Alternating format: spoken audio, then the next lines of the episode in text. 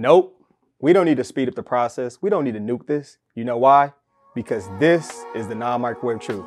I am CL Whiteside, and this is brought to you by Time of Grace Ministry. The holiday season is here, and that means a bunch of y'all gonna be out here shopping. Y'all be careful. Don't let these stores get you. They're trying to get you to buy everything. Now, holiday season for me means I'm going to eat good.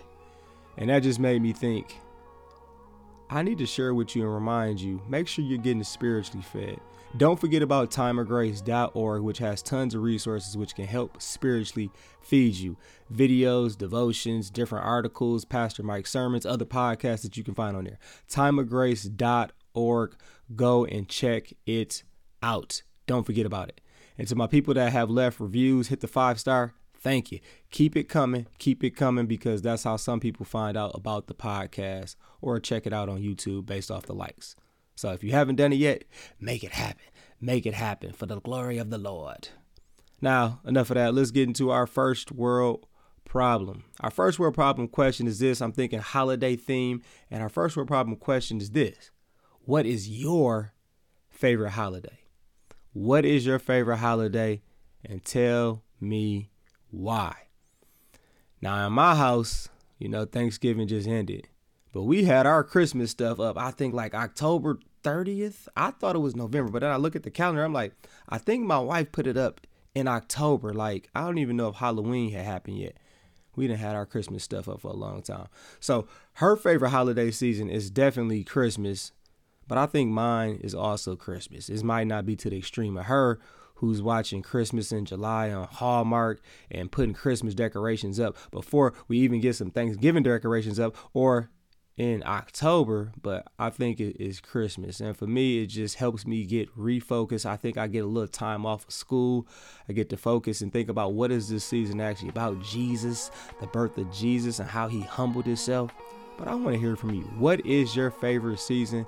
And tell me why. Love to hear from you on Instagram or Twitter. My handle is Champion Life 23. If you're on another social media platform, go ahead and DM me and let me know. If you're on YouTube, drop it in the comments right now. What is your favorite holiday season? And tell me why.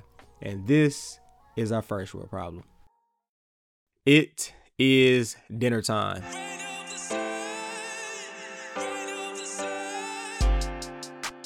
The title of our episode is Happiness is Overrated. Now, hold up, stick with me.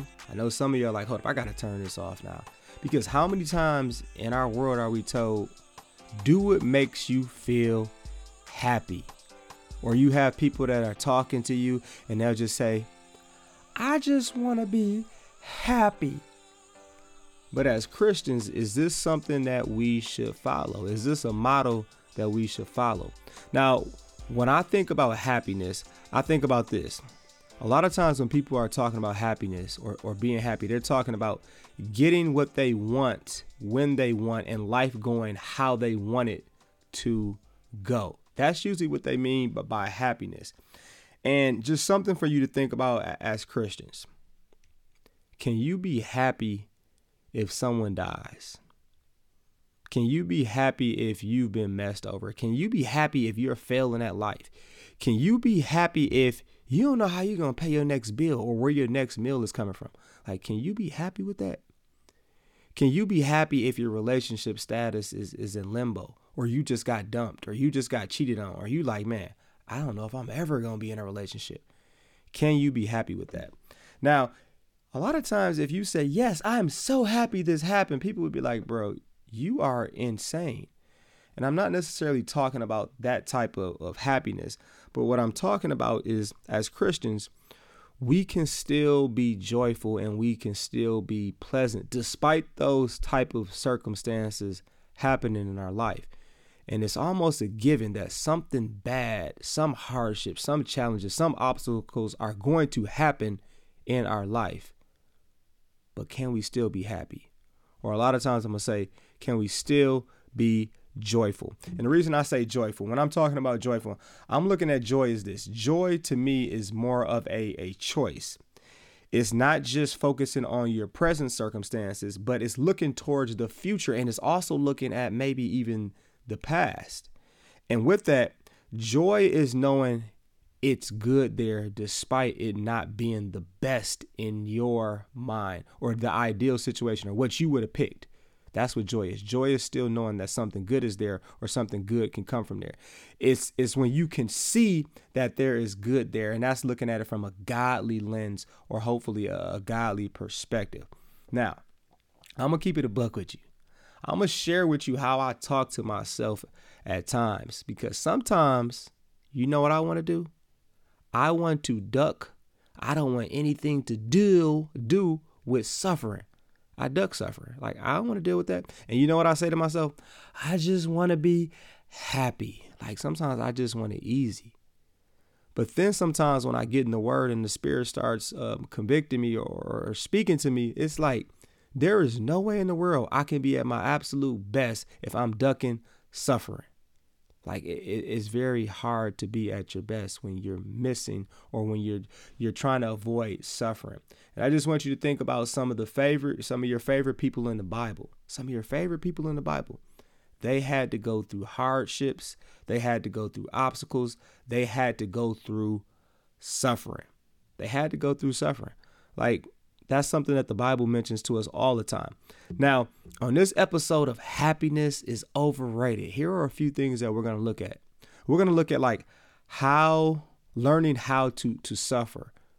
You know, learning how to endure and to be content. Learning how to choose joy. Because we can't just always be like, I'm so happy, especially from a worldly, fleshly sense, from a flesh sense. We can't do that.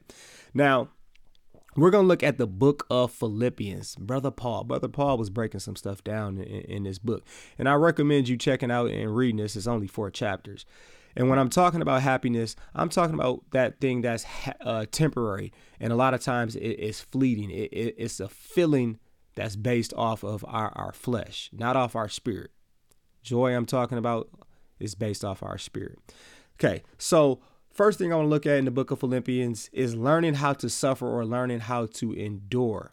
And the first thing on how we learn how to suffer or how to endure is we got to know what we already possess as Christians. We have to know what we already possess as Christians. This is from Philippians chapter 1 verse 2. This is him saying this is Paul talking. He says, "Grace and peace to you from God our Father and the Lord Jesus Christ." He's reminding us what we already have. He's reminding us what we already possess, and that's God's love. We have God's love with us every single day, every single moment, every single place that we go as Christians.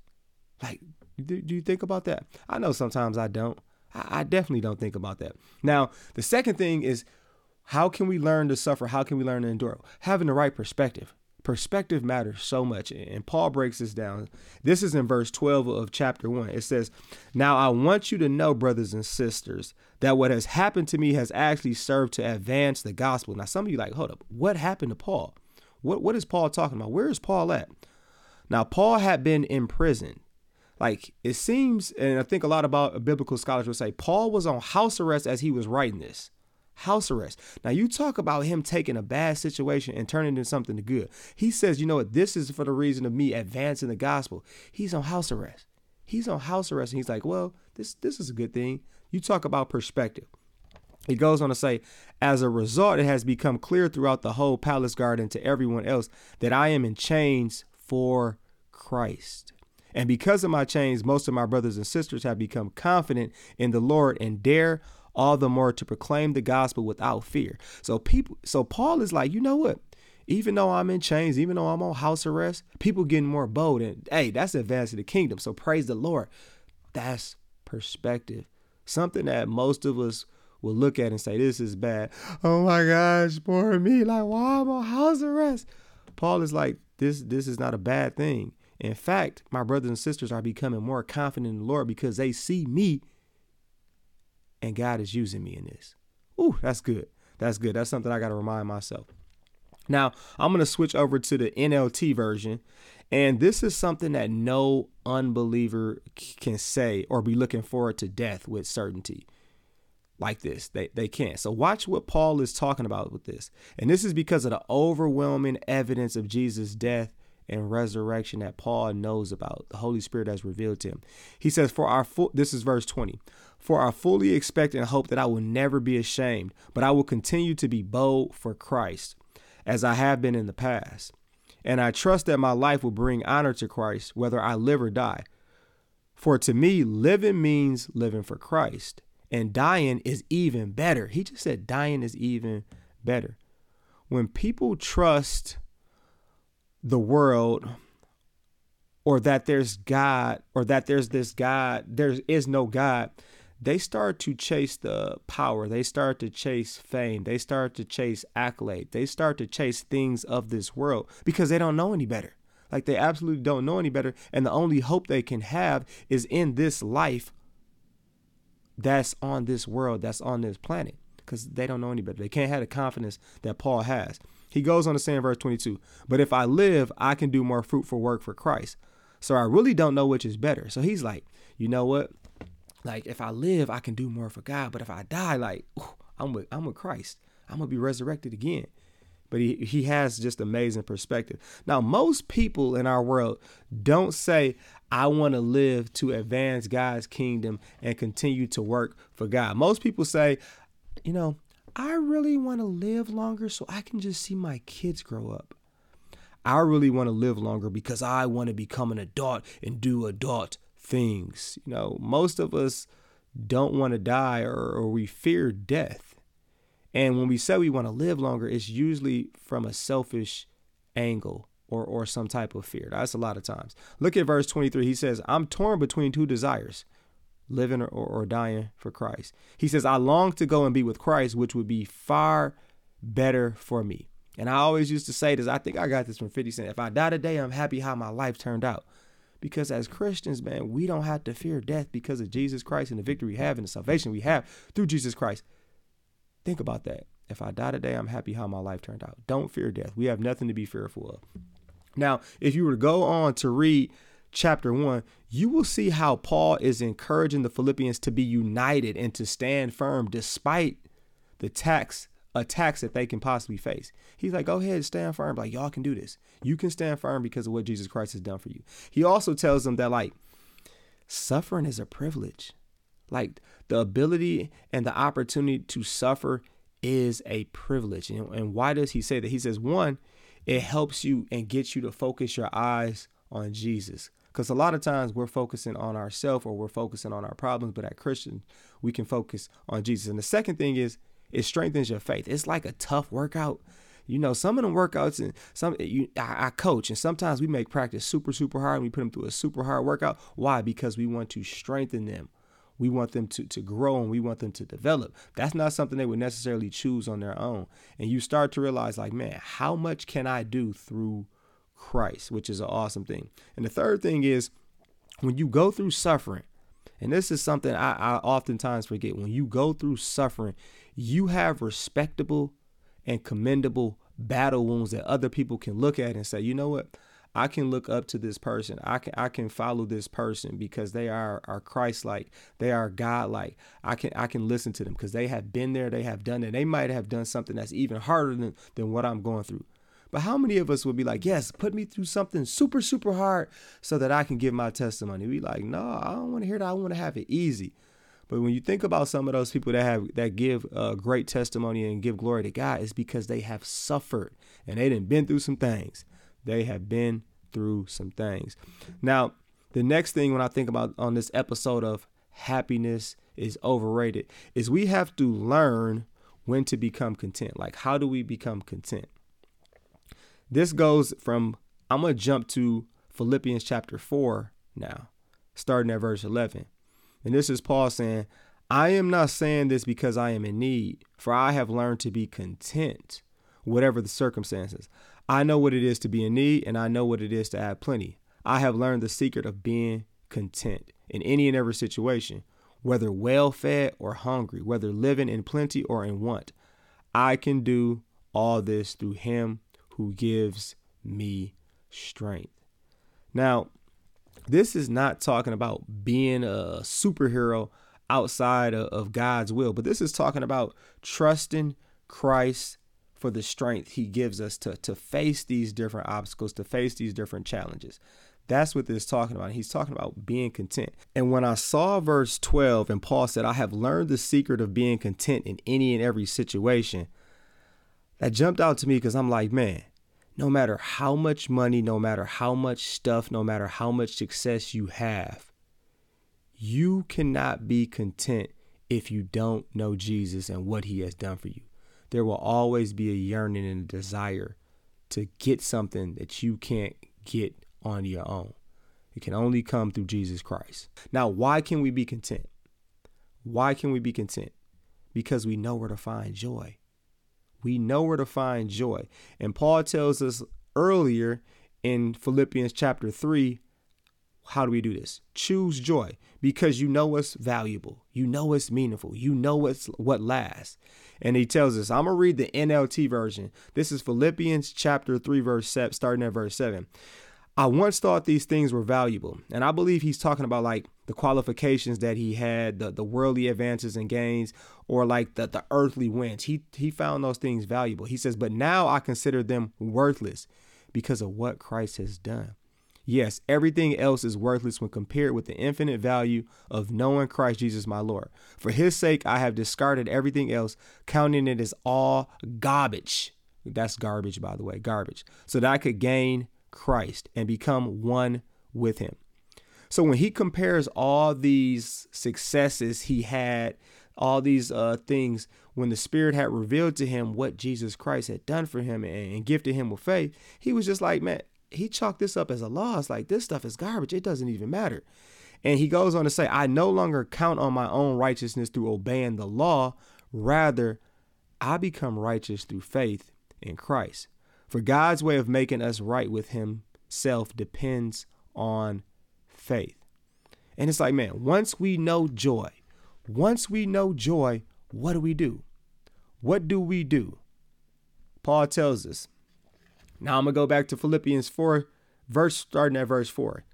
He says, When you know joy, rejoice. Rejoice in the Lord always. I will say it again, rejoice. Let your gentleness be evident to all. The Lord is near do not be anxious about anything, but in every situation, by prayer and petition with thanksgiving, present your request to God. And I just want you to think about this personally. What are some things that make you anxious?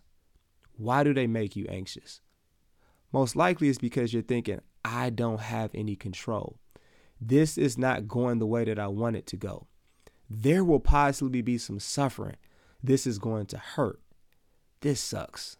I, I don't I don't want to deal with that. And a lot of times that is why we are anxious. But what does he tell us to do? He tells us in prayer and petition and still be in, in thanksgiving. Pray to him. Put these requests to God. But this is something that's so key for us as Christians. In, in verse 7, it says, And the peace of God, which transcends all understanding, will guard your hearts and your minds in Christ Jesus. Now, something I got to point out God's peace is not no conflict or no hardships. And sometimes that's what the enemy does, our sinful flesh does. It says, if you really had peace, if God really loved you, you would never have anything bad happen in your life. You would never have any suffering. You would never have any hardships. But that's not what this peace is talking about. God's peace is confident, it's the confident assurance that Jesus is with us in any and every circumstance. That's the peace that he's talking about. Now, what we have to just remember too why we get so anxious at times is because our minds are in the wrong places. Our focus is in the wrong place. So we got to realize this. Put our where we put our minds matters. It absolutely matters. And he goes on to say, finally, this is verse 8. Finally, brothers and sisters, whatever is true, whatever is noble, whatever is right, whatever is pure, whatever is lovely, whatever is admirable, if anything is excellent or praiseworthy, think about such things. So we have to stop feeding our mind hot garbage and then expect our mind to be mentally stable and for us to be in good places. It says in verse 9, whatever you have learned or received or heard from me or seen in me, put into practice, and the God of peace will be with you. What we put our minds on matters so much. And as Christians, we can focus on Jesus' victory for us. We can have that trust, we can have that hope, we can have that assurance because his death and resurrection is a real thing. And the Holy Spirit has revealed that to us. He, he has gifted us with faith, and we don't need to be anxious about anything, anything. And we can choose joy. And on this episode of Happiness is Overrated, we just got to think about this. And this is going to be the closing thought. Closing thought. Your joy, my joy, it can only last as long as whatever we put our joy in. And as Christians, we put our joy in, in Christ. Christ will last forever. Christ will reign forever. Man, that's that's so much uh, assurance that we have right there in that thought, in that motto right there. Christ lasts forever. His victory lasts forever. And what we got to realize is Christ is always working for our good, despite what happens in our lives, despite the hardships, despite the obstacles. And that's something that we can truly trust in. So we can be joy whenever, wherever, with whatever. And this is the non microwave truth. Thanks for joining me on this episode of Happiness is Overrated. Peace, punch, Captain Crunch. Say no to drugs and yes to Jesus. I am out.